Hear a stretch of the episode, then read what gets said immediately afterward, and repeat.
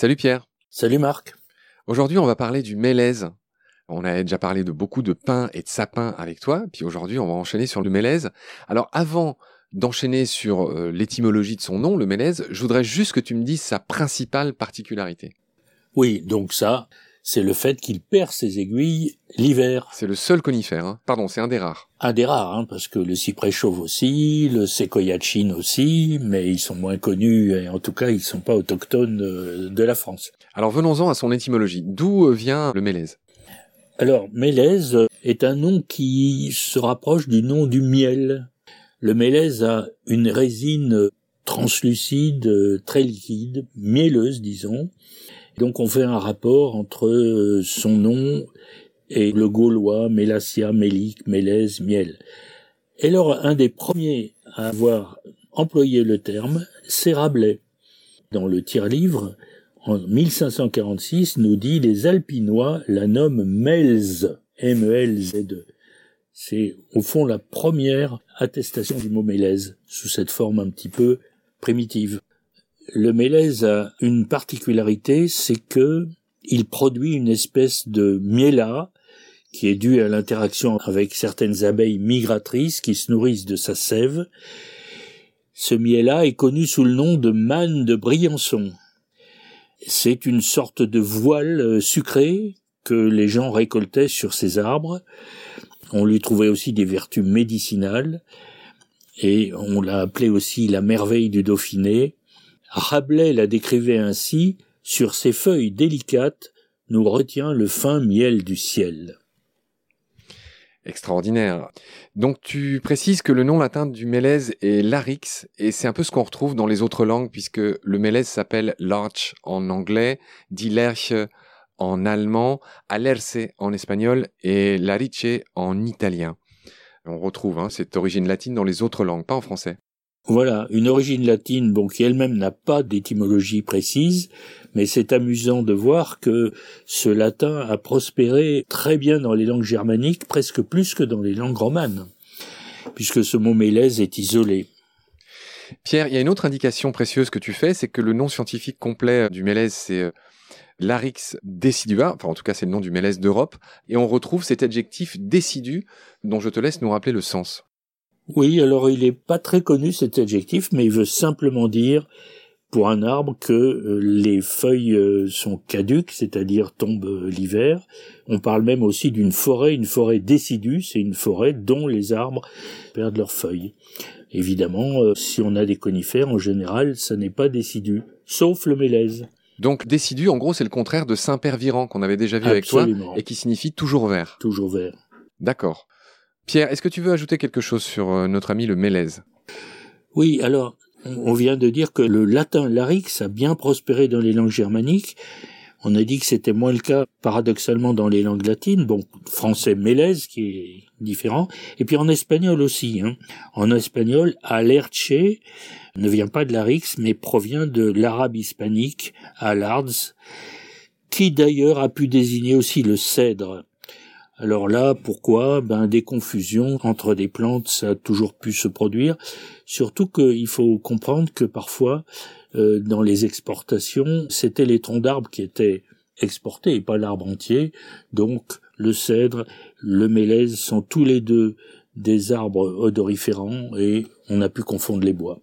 Bah, ça tombe bien, Pierre, parce qu'on voulait enchaîner sur le cèdre, dit cedar en allemand, cedar tree en anglais, cedro en espagnol, cedro en italien, hein, donc c'est un peu le même nom. Donc tu dis que ces deux arbres ont souvent été confondus. Euh, On peut être confondu. Le cèdre, lui, euh, c'est vraiment le grec, hein, euh, en grec. Toutes les langues adoptent ce nom, même en russe, en polonais, dans les langues celtiques, en breton.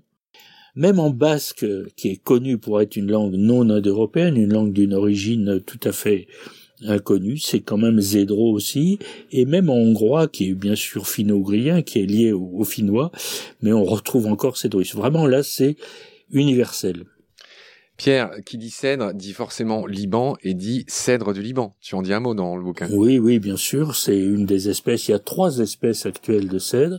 Le cèdre du Liban est le plus connu. Cédrus libani. Cédrus libani, tout bêtement. Hein.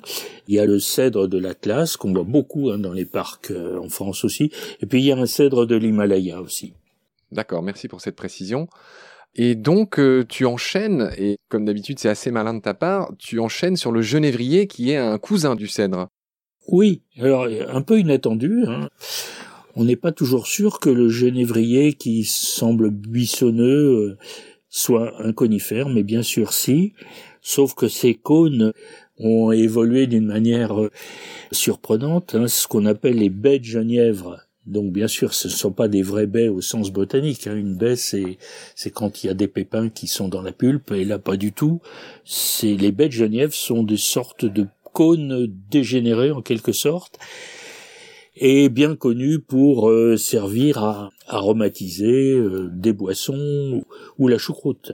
Le génépi? Non, pas de rapport avec le génépi. J'avais regardé ça, c'est pas la même euh, origine du tout. Le génépi, c'est autre chose. Par contre, la baie de Genièvre est à l'origine du nom du gin, par contre. Le gin, c'est des boissons aromatisées au genièvre. Ah, intéressant. Pierre, c'est le moment de dire les étymologies dans d'autres langues. Donc en anglais, c'est juniper. En allemand, Wacholder. En espagnol, enebro. Ginepro en italien.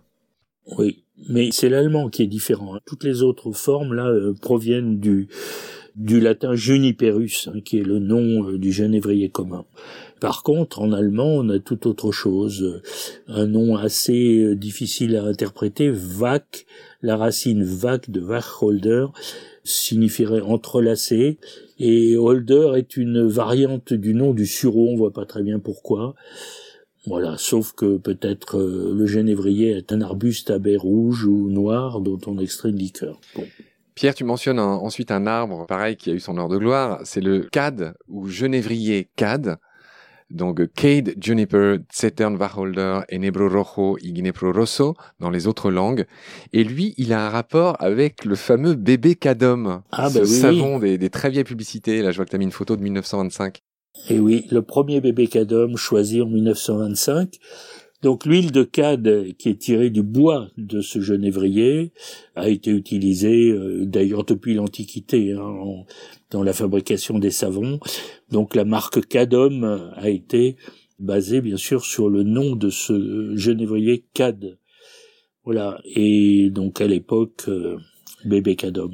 En fait, même le fameux PEC Citron, P-A-I-C, que tout le monde connaît, vient de là, puisque l'ancienne société Cadom avait lancé le premier détergent liquide sous la marque PEC, produit d'entretien Cadom, c'est ça que ça veut dire PEC, qui deviendra PEC, P-A-I-C, où le C est l'initiale de CAD.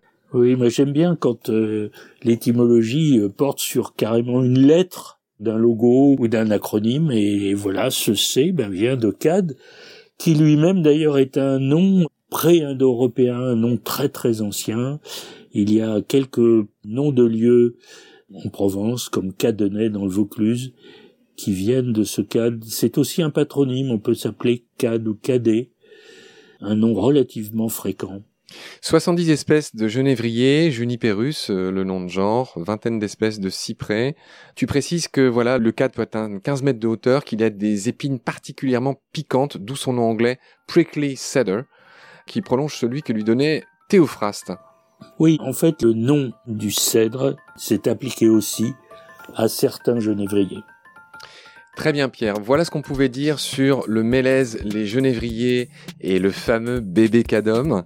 Je te remercie beaucoup pour tes lumières. Salut, à la prochaine. Salut Marc.